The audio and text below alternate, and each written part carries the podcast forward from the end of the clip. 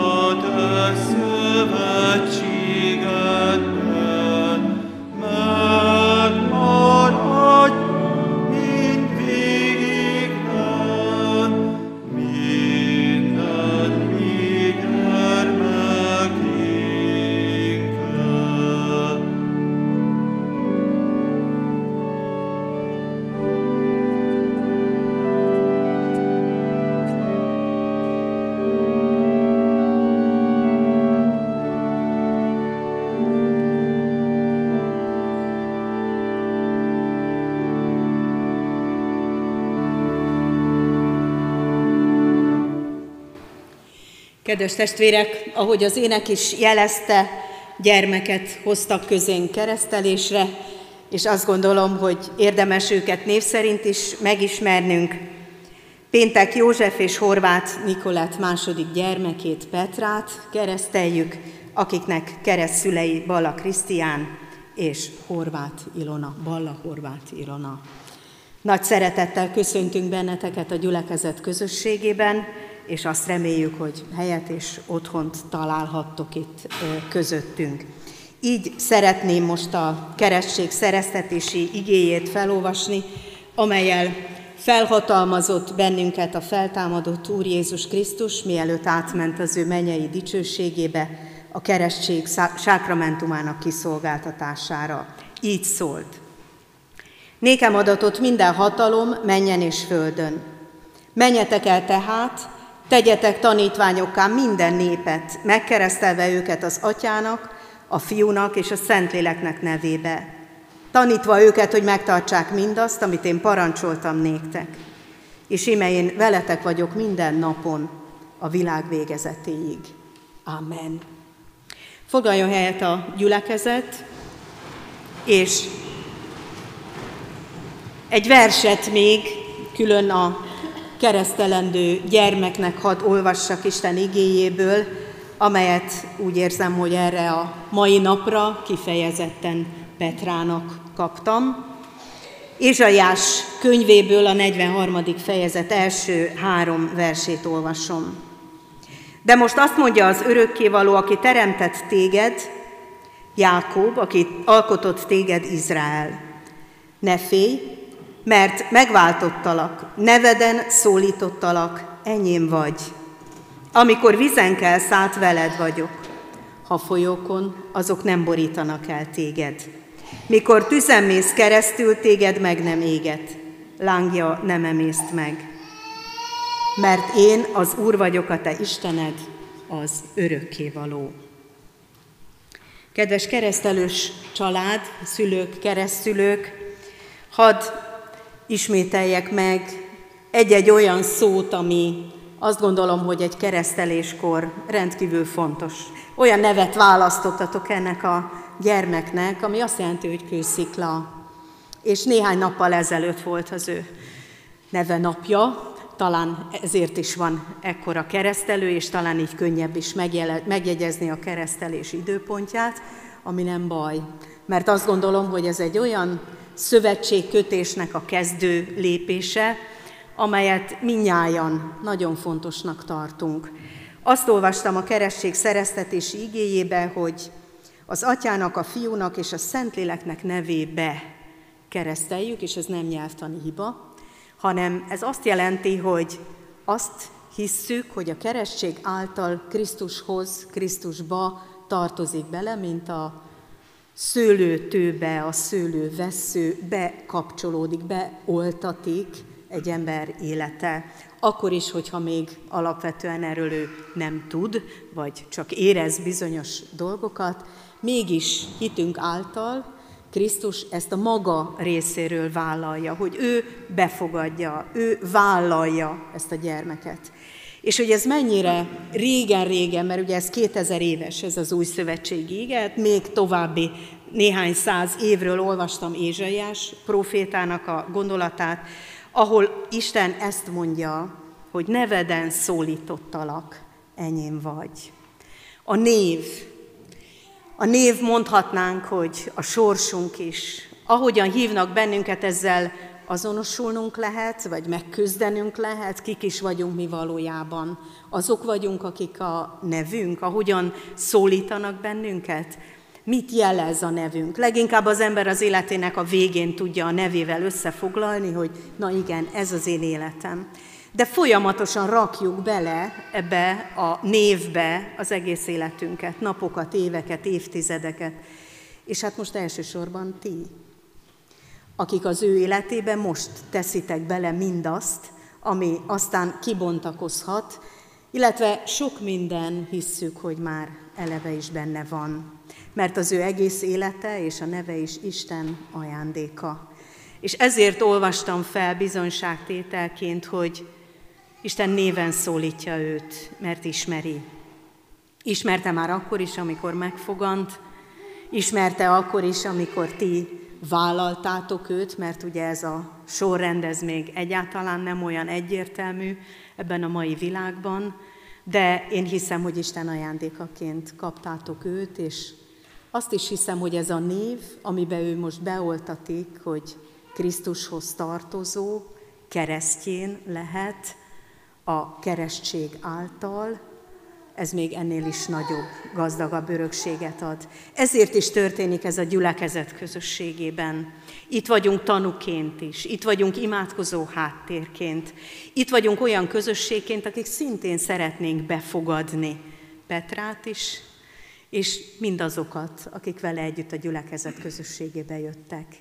Hiszem, hogy Isten nem véletlenül adta a gyermekkori keresztséget ajándékként, hanem azért, hogy minél hamarabb, minél teljesebb élettel szólhasson hozzánk, szólhasson ő hozzá is, és legyen az ő neve valóban az, amire Isten adta kőszikla. Tudjátok azt, hogy maga Krisztus is így nevezte magát, hogy ő az a szikla, akihez köttethetünk, és hiszem, hogy ezzel a keresztény névvel Petra is oda tartozhat ő hozzá. Egy kép jutott az eszembe, amikor felmegyünk kékestetőre, akkor ott van egy pici kő, amire fel van írva a magasság, a zászló, de hát kékestető nem az a kő, hanem az egész hegy, de az a kő mégis jel. És azt gondolom, hogy a mi életünk is ilyen. Ha a kősziklára építünk, Isten maga a hegy. De az a kicsi jel, ami életünk, az jelezhet róla, lehet bizonyságtétel róla, hogy igen, hozzátartozunk. Kívánjuk, hogy Petra élete is így legyen Isten szövetségének jele, a többiek előtt is, és a többiek közösségében is. Hiszem, hogy Isten erre felhatalmaz benneteket, szülőket és keresztszülőket, hogy az ő nevével éljetek, és az ő nevébe oltatottként neveljétek ezt a gyermeket is. Amen. Most pedig lépjetek egyel közelebb, és két kérdésre válaszoljatok hallható szóval, egyfajta fogadalomként itt a gyülekezet közösségében. Először is mondjuk el együtt a keresztény egyház hitvallását. Ebben Laci fog nekünk segíteni.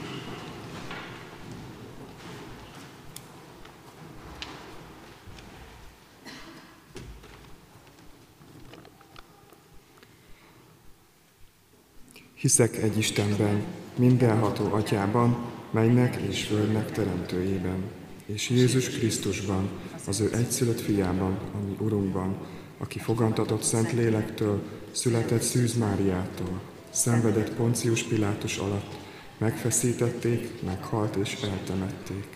Alászállt a poklokra, harmadnapon feltámadt a halottak közül, felment a mennybe, ott ül a mindenható Atya Isten jobbján, onnan jön el ítélni élőket és holtakat.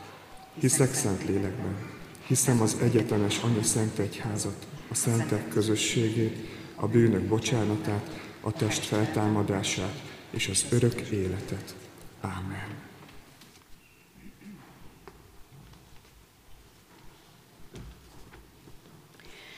Akarjátok-e, hogy gyermeketeket a keresztség által az Atya, Fiú, Szentlélek Isten közösségébe, a keresztjén Anya Szent Egyházba befogadjuk. Ha igen, feleljétek, akarjuk. Akarjuk. Isten áldja meg ezt az elhatározást, és tegye valósággá a ti fogadalmatokat. Ehhez kérdezem másodszor, ígéritek-e, fogadjátok-e, hogy ezt a gyermeket úgy nevelitek és neveltetitek, hogy majd ha felnő, akkor ő maga önként is vallást tegyen a Szent Háromság Istenbe vetett hitéről, itt a gyülekezet közösségében a konfirmáció alkalmával. Ha igen, feleljétek, ígérjük és fogadjuk. Ígérjük és fogadjuk. Isten adjon ehhez testi és lelki erőt, hogy ez a fogadalom végbe mehessen. Most pedig hozzád fordulok, Isten népe, református keresztény gyülekezet, ígéritek-e, hogy ezt a gyermeket szeretetben és imádságban hordozzátok, és az ő szüleinek és keresztszüleinek minden segítséget megadtok ahhoz, hogy őt hitben nevelhessék. Ha igen, feleljük együtt, ígérjük. ígérjük. Isten szent lelke emlékeztessen bennünket a mi ígéreteinkre, és tegye valósággá a mi fogadalmunkat, hogy valóban imádságban és szeretetben vegyünk körül minden családot, akik ide hozzák gyermekeiket, és akiket hitáltal Jézus Krisztus közösségébe fogadhatunk. Most pedig imádkozzunk Petráért, Ilike segítségével. Alázatos szívvel viszem eléd az itt megjelent családot, akiknek a szívére helyezted, hogy színed elé hozzák Petrát, hogy részesülhessen a keresztség szentségébe. Köszönjük, hogy gondoskodsz mindannyiunkról, hogy megtartottad az édesanyát. Kérlek, áld meg őket továbbra is, hordozd őket tenyereden. Áld meg életüket. Adj erőt nekik, a szülőknek, a keresztszülőknek, hogy feléd vezessék egy gyermeket. Add, hogy ők is, és mi is megtaláljuk azt a gyülekezeti alkalmat, ahol közösségbe lehetünk veled. Nyisd meg kérlek füleinket, szíveinket, hogy meghalljuk az igédet, és befogadhassuk, megérthessük szavaidat. Ámen. Amen.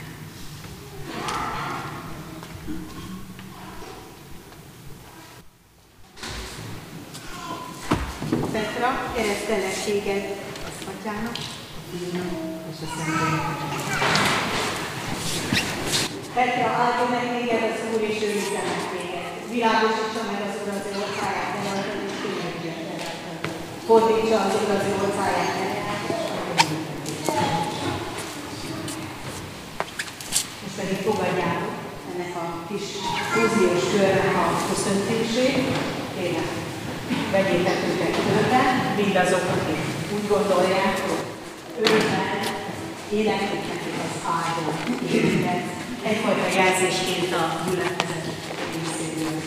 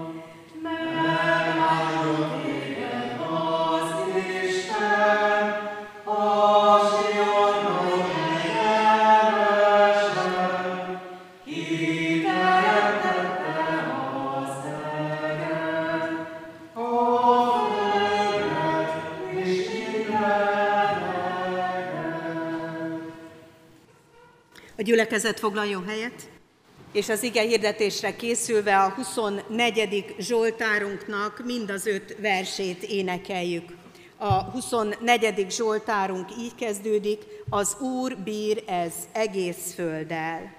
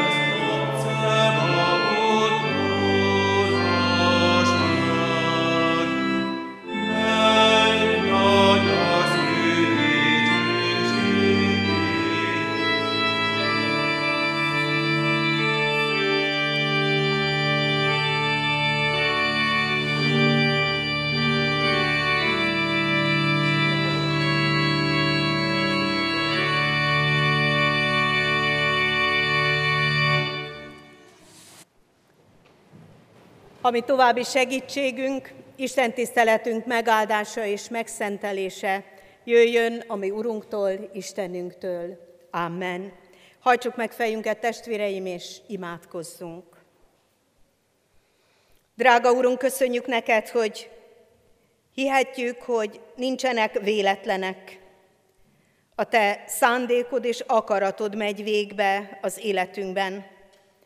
És köszönjük neked, hogy lelked által tudsz nekünk olyan tanácsot, bátorítást, vezetést adni, amelyel felismerhetjük a te szándékaidat.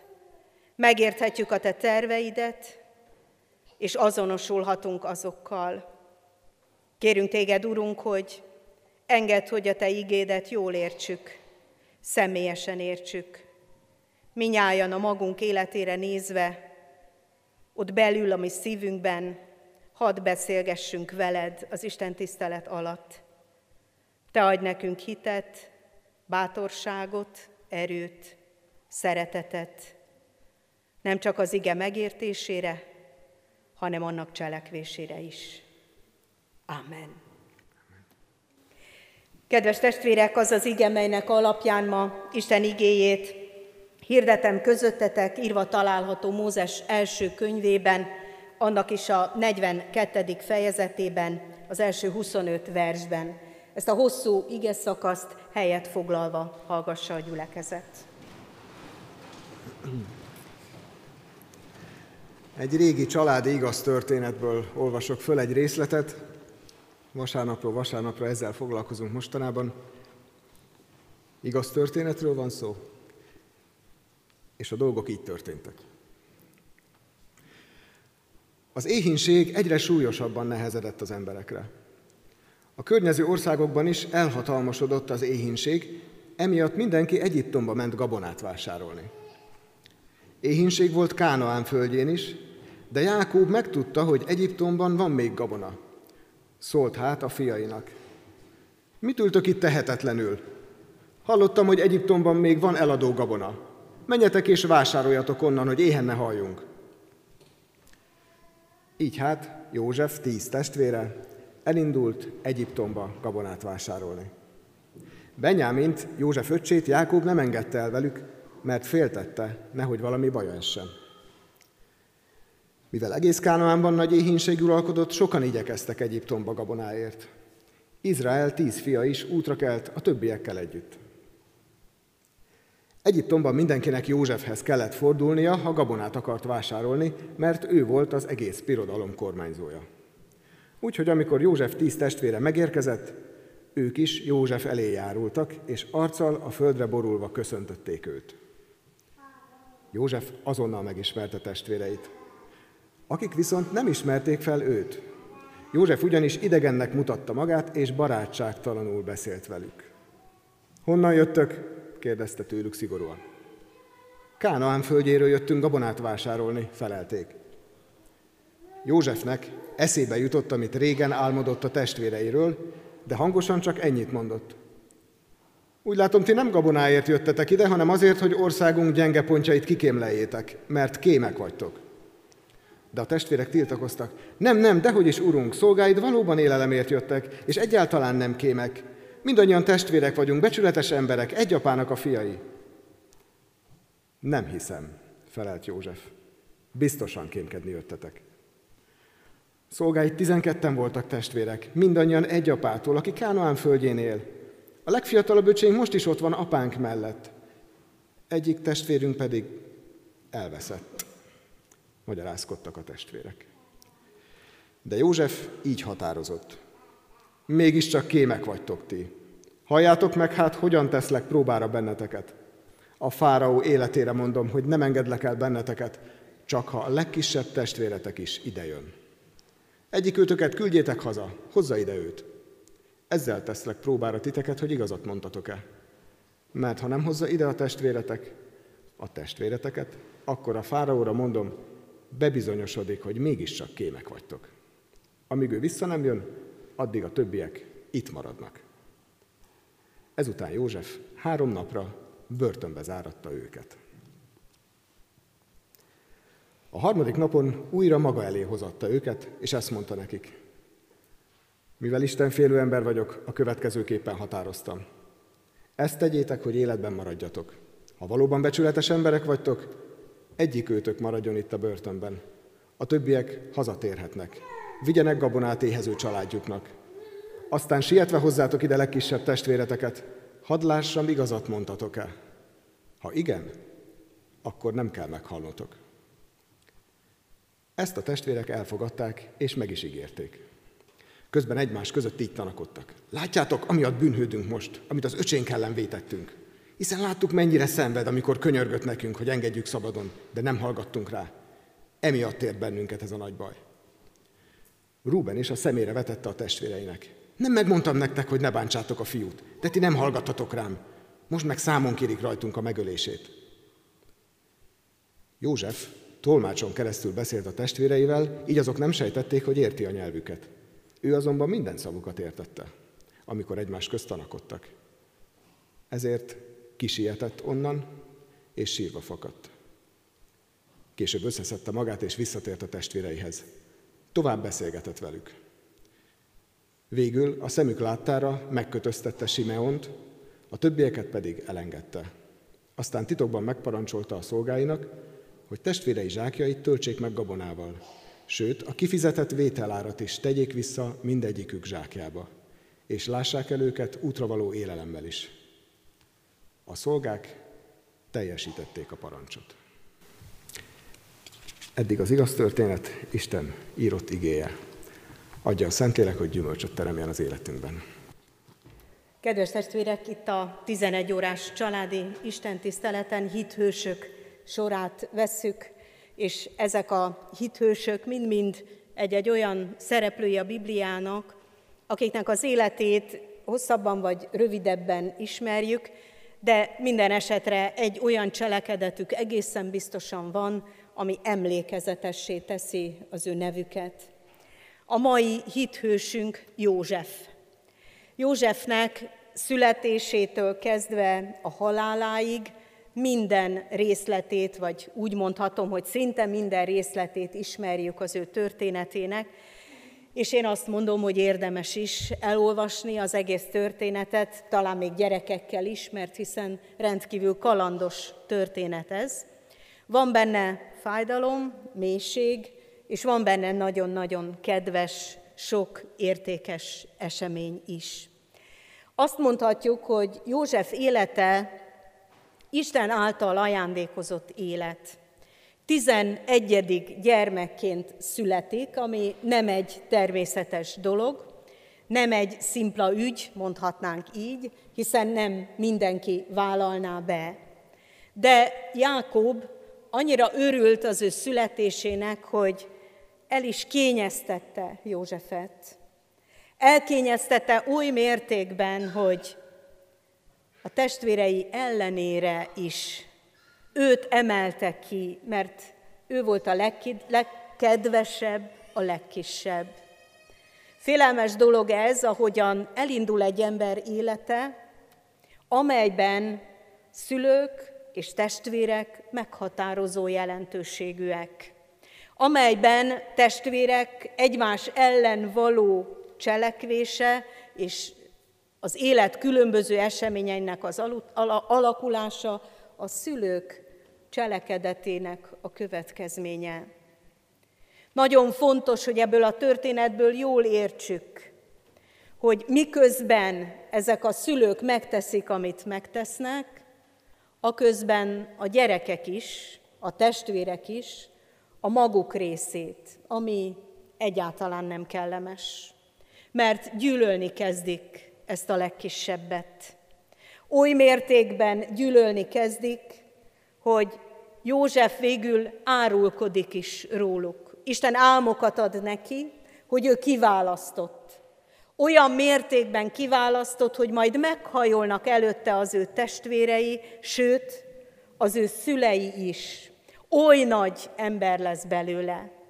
Ezeket az álmokat ő naivan vagy nem naivan, de elmeséli, és ezzel még inkább ezt a féltékenységet és irítséget táplálja a testvérek között. Ezért a testvérekben nő a feszültség. És ezért egy félelmes helyzetet ír le Isten igéje, amikor az édesapa elküldi Józsefet élelemmel a testvéreihez, és a testvérek meglátva a gyűlölt, az irigyelt testvért, akinek akkor is drága köntöse van az uri mi voltának a kifejezésére, bedobják egy ciszternába. Nem hallgatnak az ő kiáltozására, könyörgésére, hanem odébb mennek és megeszik jó étvágyjal azt az ételt, amit József vitt nekik. És Józsefet kihúzzák a kútból, kereskedők, és eladják, és József Egyiptomba kerül. De gondoljunk bele, hogy ez a József hogyan kerül Egyiptomba. Az a sok ezer kilométer, az bizony tevéhez kötözve gyalogosan történik, mindenféle úton, ahol lefoszlik róla mindaz, ami előtte körülvette. És mi marad Józsefnek? Azt gondolhatnánk, hogy meggyűlöl mindent a testvérei cselekvése miatt. De nem ez történik. Mert Isten ígérete megelőzte a testvérek vagy a szülők bármilyen mondatát és cselekvését. Isten ígérete volt az első József számára, és ő erre emlékszik vissza. Nekem Isten azt ígérte, hogy, és én ezt nem akarom elveszíteni. És ezért rabszolgaként, megszégyenítve, megcsúfolva, és mondhatjuk úgy is jól elfáradva, bekerül Potifár házába, ahol munkához lát, nem feladja, nem szít senkit, miattatok kerültem ebbe a helyzetbe. Nem forral semmiféle gyűlöletet, sőt, panaszt sem hallunk az ajkáról. Hanem azt olvashatjuk, hogy Józsefről azt látja az összes ember, aki ott abban a házban van, hogy Józseffel vele van Isten. Úgy él, mint akinek van egy hatalmas segítőtársa mint aki nem egyedül van ebben a világban, nem kiszolgáltatva emberek erejének, vagy emberek hatalmának, szavának, parancsának, hanem ő Isten akarata szerint él. És Isten akarata az, hogy ő ahol van, tegye a legjobbat, amit tehet. Óriási erőforrás. És aztán megy tovább a történet, most nem akarom az egészet elmondani, csak hogy idáig eljussunk.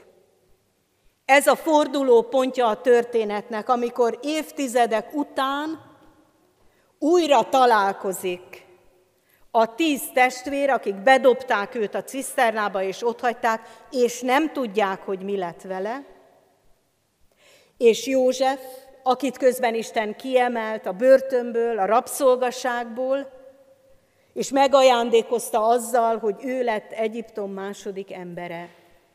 Hihetetlen történet. Sokáig azt is gondolták, hogy ez egy kitalált történet, hogy a zsidóság csak úgy kreált magának egy ilyen csodatörténetet. Aztán szép lassan elkezdődtek az ásatások, és nagyon világosan kiderült, hogy igen, ez a történet valóságos történet. És valóban József a második ember lett a fáraó után. Különleges, félelmes hatalmat kapott. Először különleges és szép feladattal össze kellett gyűjtenie a gabonát, amit a hét bőséges esztendő termett. Hogy aztán, mert hogy ő azt is látta, a hét szűk esztendőben legyen miből élni és oly mértékű volt a gazdagság, hogy nem csak az saját országának volt elég, hanem Isten annyira megáldotta ez alatt a hét év alatt Egyiptomot, hogy még tudtak eladni is gabonát. Így került oda a tíz testvér József elé. Kérdezhetnénk, hogy hogy, hogy nem ismeri meg a tíz testvér Józsefet. De hát aki már látott egyiptomi vezető beöltözését, vagy ahogyan ők kinéztek, az azonnal tudni fogja, hogy Hát bizony, úgy volt az arcuk is kikészítve, a fejfedőjük is úgy volt, meg hát nem is számíthatott erre a tíz testvér, hogy Józseffel találkoznak Egyiptomban. És ráadásul még tolmáccsal beszélt velük. József megismeri viszont a testvéreket, és akkor visszajön az összes emlék. Eddig azon igyekezett, hogy betöltse, amit Isten neki mondott. És most szembe kerül azokkal az emberekkel, akik ezt a rossz sorsot, akik ezt a nehéz életet neki tulajdonképpen okozták. És Józsefben ott a dilemma, hogy most akkor kinek a kezében, kinek a szava, kinek a cselekvése miatt vagyok az, aki vagyok. Amiatt, mert a testvéreim bedobtak a ciszternába, amiatt, mert én becsületesen dolgoztam Potifár házában, miért vagyok most itt? És bizony ez nem könnyű ennek a megértése. És Józsefben is hol erre, hol arra dől el a gondolat. Ki miatt, mi miatt vagyok én az, aki vagyok most? Ki okozta?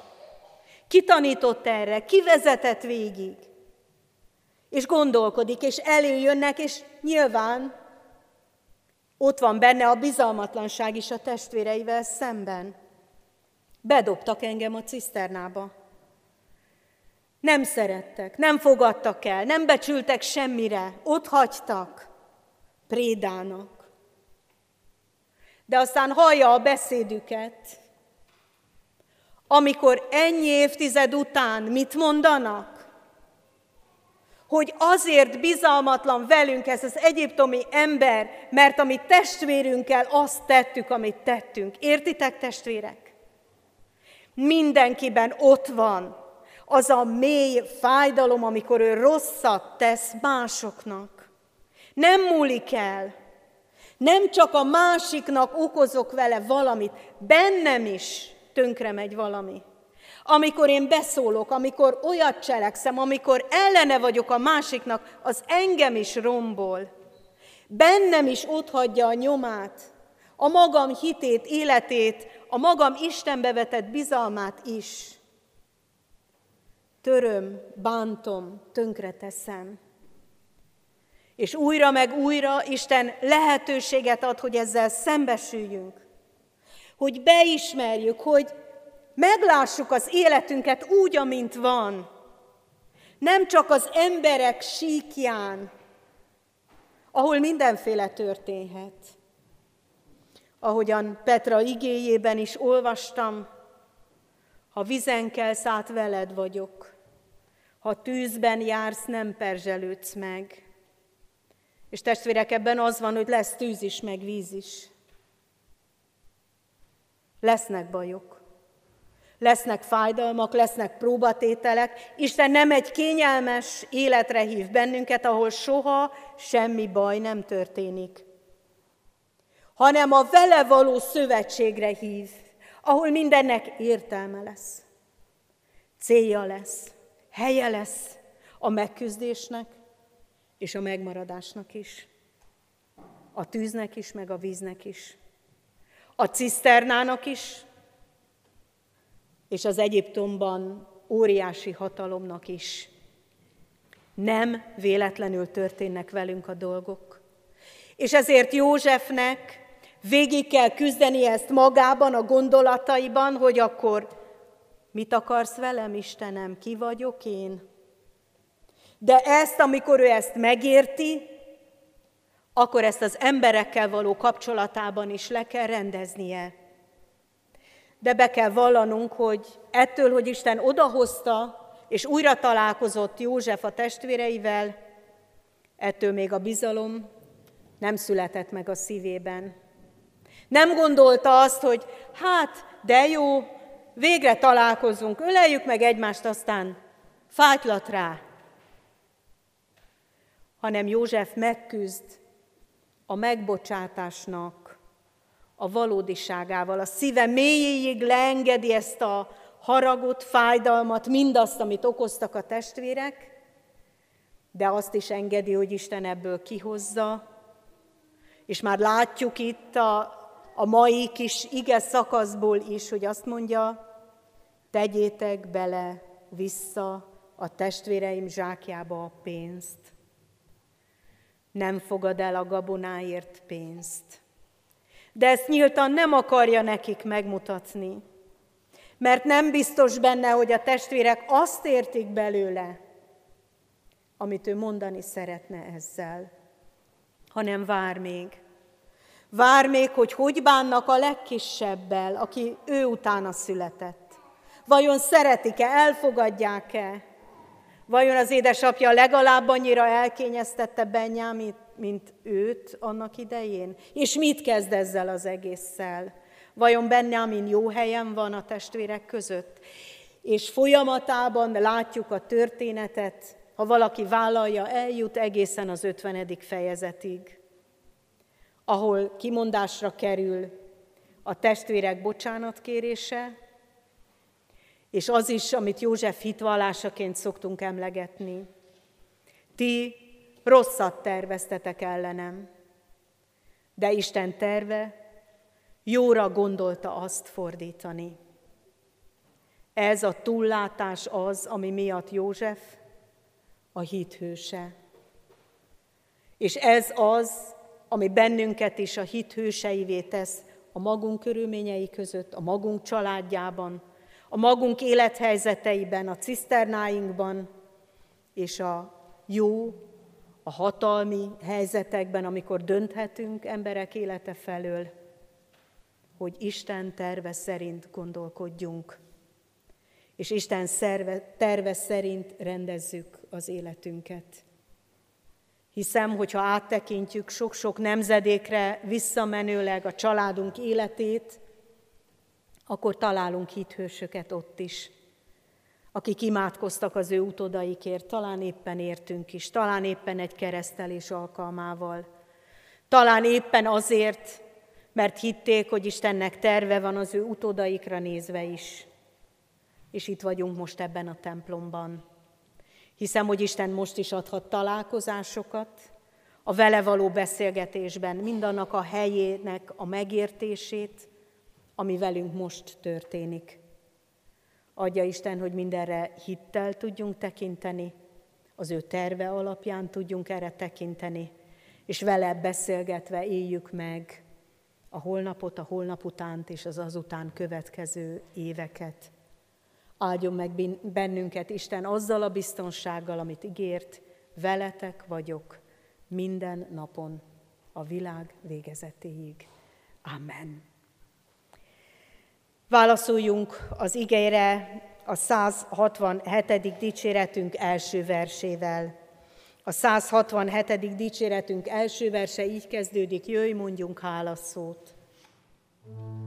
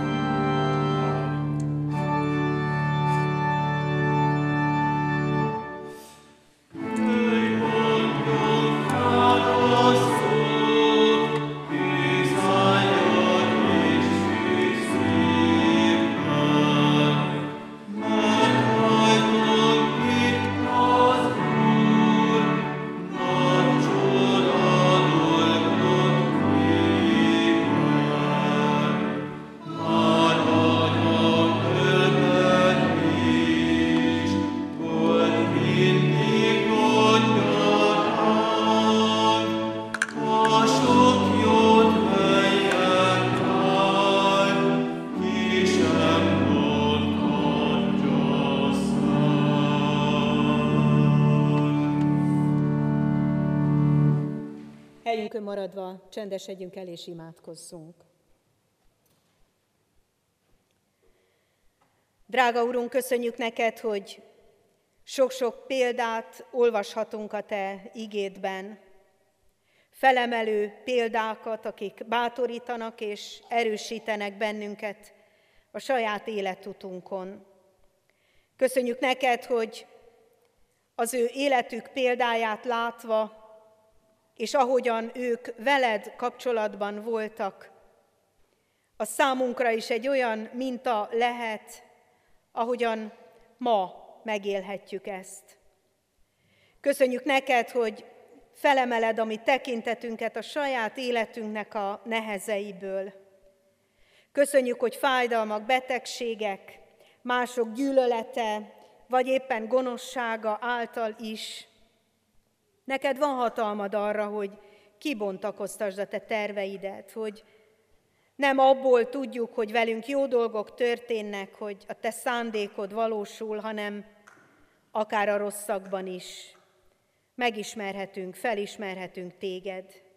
Urunk, ehhez valóban hit kell, ehhez valóban túllátás kell, hogy ne embereknek tulajdonítsuk csak életünk eseményeit, hanem valóságosan és biztonságosan élhessünk a Te közösségedben, a Te szövetségedben.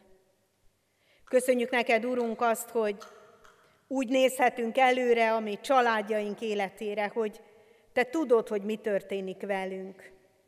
Te tudod, hogy ahova gyermeket ajándékozol, ott megajándékozod az egész családot ezzel, apraját és nagyját, az elmúlt nemzedékek imádságait, hitét, te akár hitetlenségét, akár azt is felül múlhatod és felül írhatod, ami az ő életükből hiányzik. Mert a te meghívásod nemzedékről nemzedékre szól, és a te irgalmasságod akár ezer íziglen is. Köszönjük a te ígéreteidet. Köszönjük neked, hogy bátorítást nyerhetünk belőle életünk minden eseményére nézve. Kérünk téged, hogy segíts így előre tekinteni a jövő hetünkre.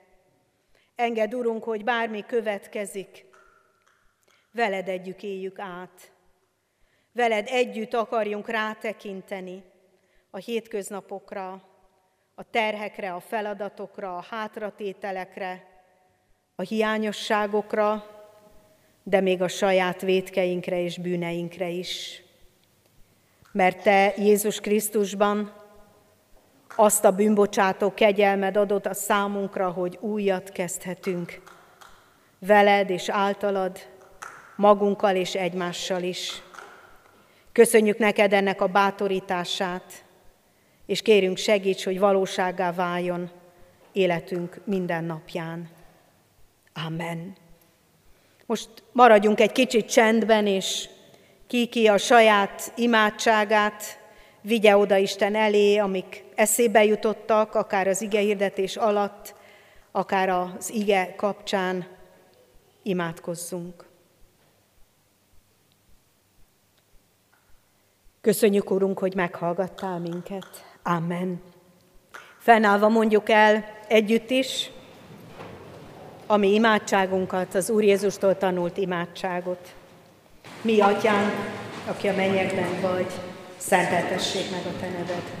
Jöjjön el a Te országod, legyen meg a Te akaratod, amint a mennyben, úgy a földön is. Minden napi kenyerünket add meg nékünk meg, és bocsáss meg védkeinket, miképpen mi is megbocsátunk az ellenünk védkezőknek. És ne vigy minket kísértésbe, de szabadíts meg a gonosztól, mert Tiéd az ország, a hatalom és a dicsőség mindörökké. Amen. Foglaljuk el helyünket, testvéreim, és a hirdetéseket hallgassuk meg.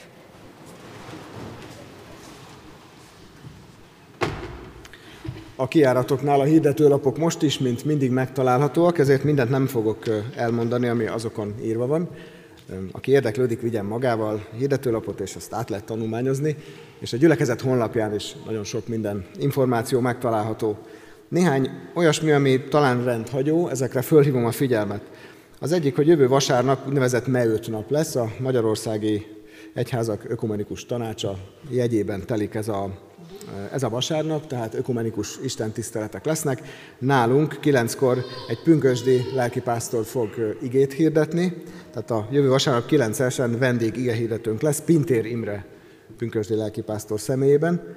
Majd az esti Isten tisztelet szintén jövő vasárnap, akkor is pünkösdi igehirdetőnk lesz, Pataki Albert, aki a Pünkösdi Egyház elnöke Magyarországon. Jöjjünk el, hallgassuk meg, hogy Isten rajtuk keresztül mit mond nekünk. Itt felhívom a figyelmet rá, hogy a, az esti Isten tisztelet jövő vasárnap nem kert lesz, ahogy szokott lenni, tehát nem a könnyű zenés esti református találkozó lesz, ez most egybe fog olvadni a, a vendég igen hirdetőnk szolgálatával. Tehát így készüljünk jövő vasárnapra, mindenkit hívogatunk szeretettel. Most is volt keresztelő, de a múlt héten is, aminek nagyon örülünk. Egy népes táborhoz csatlakozott a Petra. A múlt vasárnap megkereszteltük Homoki Szabó Szonyát, Horányi Millát és Táncos Zalánt. Sajnos vannak, akik távoztak is közülünk, azokért imádkozhatunk, akik búcsúztatták Ferencsik Józsefet, aki 87 évesen halt meg, Jaskó Máriát, aki 66 évesen távozott, Fodor Attillát, aki 44 évesen halt meg, Bíró Sándor Gábort 79 éves korában, és Trecskó László 68 éves korában elhunyt testvérünket, az ő szeretteiket emlegessük meg Isten előtt imádságainkban. De ezen a héten is vannak, akik távozták, távoztak, Deutsch Gyula, 85 évesen, őt a köztemetőben temetjük hétfőn 9-kor. Kovácsné német Margit Zsuzsanna, 61 évesen halt meg, ő a református temetőben lesz elhelyezve, szerdán 15 órakor búcsúzunk tőle, illetve Szabó János Sándorné, Déri Marian 64 éves korában távozott erről a látható világról, őt a köztemetőben pénteken 9-kor búcsúztatjuk. Imádkozzunk az ő szeretteikért is, akik most nagyon nehéz időszakban vannak. Isten azonban nem hagyja abba az élet ajándékozását, újabb házasulandó jegyeseket hirdethetek. Már harmadízben hirdetem Polányi Patrikot, aki Bencsik Bettinát jegyezte, illetve Bernát Imrét, aki Bíró Anikót szándékszik feleségül venni. Isten áldja meg őket, nem csak az esküvőik napjáig és akkor, hanem hosszú évtizedekig még utána. Nagyon sok és sokféle adomány érkezett, ezeket majd el lehet olvasni a, a hirdetőlapon. Az adományokban az a jó, hogy ilyenkor igazából Istennek visszaadunk abból, amit amúgy is tőle kaptunk ajándékba. A Széchenyi városra, ezt külön kiemelem, a Széchenyi városi gyülekezeti otthon építésére 2016-tól gyűjtünk adományokat, most arra 9 millió forint jött össze, kicsivel több mint 9 millió forint.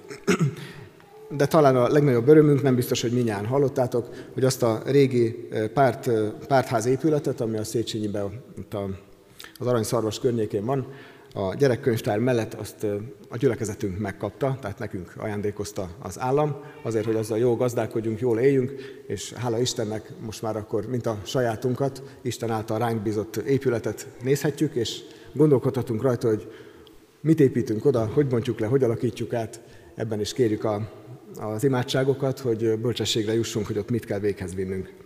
De nagyon örülünk ennek a lehetőségnek. Látszik, hogy Isten meg akarja szólítani azt a 31 nehány ezer embert, aki a Széchenyiben lakik. Rajtunk keresztül is meg akarja őket szólítani. Még egy nagy jó hír, hogy biztos, hát majdnem mindenki, aki itt van, ismeri az Emmaus házat. Azt is tudjátok, hogy az idén nem nagyon fogadhatott csoportokat, vendégeket, a gyülekezet presbitériuma úgy döntött az elnökséggel együtt, hogy egy speciális figyelmet igényel a, az Emmaus ház, ezért egy speciális csoportot hoztunk létre a, a presbitérium tagjaiból és külsősökből, az Emmaus bizottságot. Őket is őszintén mondom, imádsággal támogassuk, hogy világosságot kapjanak a, a bizottsági tagok, hogy Isten mit akar azzal a házzal. Hogy akarja, hogy átalakítsuk? Milyen program legyen benne? Minek az otthona legyen az Emmaus? Kérünk benneteket, álljatok mellettünk, akik ebben a bizottságban együtt gondolkodunk, hogy jól lássuk, mit kell tenni az Emmaussal, hogy az újra éledjen. De nagyon hálásak vagyunk érte, hogy ennek is eljön az ideje. Még egy különlegesség, ami a, a gyülekezetünk működését illeti. hála Istennek néhányszor már megrendezhettünk egy, egy úgynevezett alfa sorozatot, azért alfa a sorozatnak a neve, mert az a görög ABC első betűje, ott kell elkezdeni. Ez az alfa sorozat arra való, hogy aki olyan belülről, bensőségesen vagy családilag örökölt módon nem ismeri Jézus Krisztus tanítását, a, keresztény, keresztény narratívát, őt arra, arra hívjuk, és arra van lehetőség, hogy egy ilyen alfa sorozatba csatlakozzon, és ott az alapoktól, alfától kezdve kezdhesse lépésről lépésre megismerni azt, hogy mit is hagyott ránk Jézus Krisztus, mivel bizott meg bennünket, milyen mondani valója van a saját életünk számára, aki már eljutott oda, hogy gondolkodik az életről, gondolkodik Istenről. Várjuk szeretettel az alfára, szabad hívni barátot, szomszédot, testvért, volt osztálytársat, Gyertek el, többet nem mondok az alfáról, van az, a hirdetőlapon egy QR kód, azt telefonnal be lehet olvasni, rögtön odavisz benneteket, a, ahol több mindent is lehet még megtudni az alfa sorozatról. Bátorítalak, hogy vigyetek eh, alfás szórólapokat is, és nézzetek utána. Ha ismerkedni szeretnétek, egy lépéssel közelebb jön Jézushoz. Gyertek, az alfa nektek való.